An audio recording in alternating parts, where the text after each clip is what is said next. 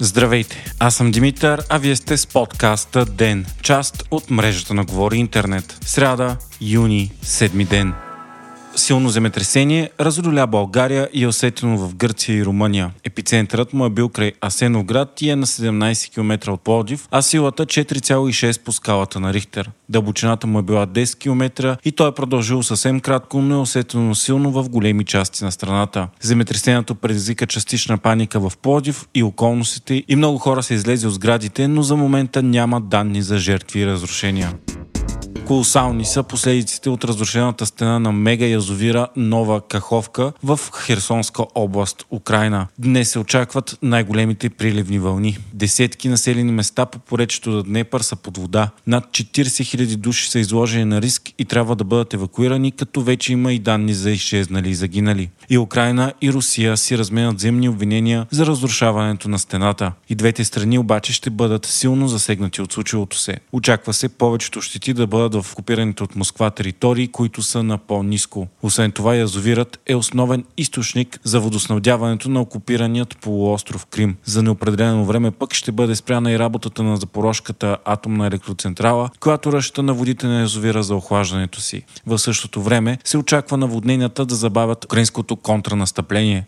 Рухването на стената е оставило и стотици хиляди хора без достъп до питейна вода. Десетки хиляди хектари земя вече са наводнени, а много повече обработваема земя в плодородния регион на Южна Украина ще остане без напояване и може да се превърне в пустиня. Вече е изчислено, че около 80% от производството на всички зеленчуци и голяма част от плодовете и грозото на Украина е разчитало на водоснабдяването на този язовир. Експерти предупреждават и че екологичните последствия ще бъдат огромни, унищожени са множество местообитания и неизчислим брой диви животни ще се отдавят. Всички изпуснати води пък ще се изсипят и внезапно в Черно море екосистемите, които са се образували в огромния водоисточник с годините, също ще изчезнат. Очаква се случилото се буквално да промени картата на Украина и да преобрази нейни местообитания и поминък. Пълният мащаб на бестието ще стане ясен след месеци или дори години, но щетите за хората, економиката и природата са гигантски. Днес Делян Пески бе избран за член на парламентарната комисия по конституционни въпроси. Това стана с гласовете на ГЕРБ, ДПС и има такъв народ. Против гласуваха Продължаваме промяната Демократична България и БСП. Избирането на Певски обаче стана възможно благодарение на Възраждане, които не гласуваха. Ако те бяха гласували против, щеше да има мнозинство и кандидатурата на Певски нямаше да мине. Отдавна е ясно, че ППДБ и ГЕРБ открито търсят подкрепа на ДПС, за да съберат мнозинство за промени в Конституцията на България, които да реформират съдебната система и да променят принципите на президентските служебни кабинети. От ППДБ обаче се опитват да се дистанцират от компрометирания депутат Пески, обвиняван в множество множество корупционни сделки и подложен на санкции Магницки. Въпреки това, депутати от коалицията вчера се срещнаха с него и по думи на самия Пеевски са обсъждали конституционните промени. Напомняме, че вчера при избора на правителство лидерът на ДПС Мустафа Карадая и Пеевски гласуваха за, като обявиха, че са го направили именно заради горе споменатите промени.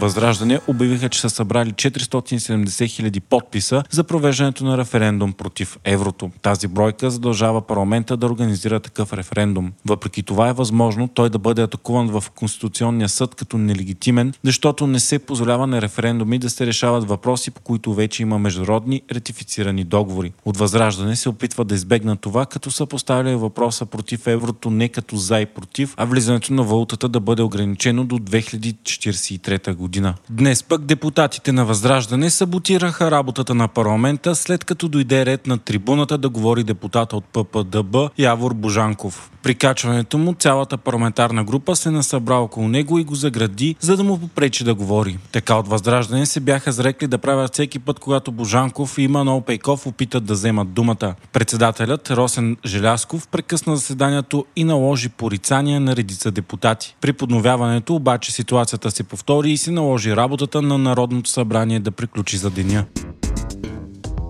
Лена Борислава от ПП атакува служебното правителство на Румен Радев. По нейни думи, в последните си три работни дни правителството е разпределило непрозрачно 4 милиарда лева за 4 годишен период за ремонт и строеж на пътища, като тя се позовава на разследване на Медиапул. Освен това, служебният премьер Гълъб Донев при напускането на поста си освободи всички заместник министри. Необичайна практика, която силно затруднява преходния период между старите и новите министри и саботира временно работата на министерствата.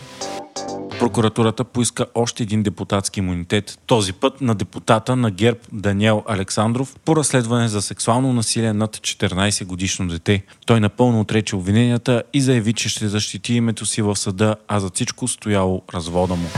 Вие слушахте подкаста Ден, част от мрежата на Говори Интернет. Епизодът подготвих аз, Димитър Панайотов, а аудиомонтажът направи Антон Заев.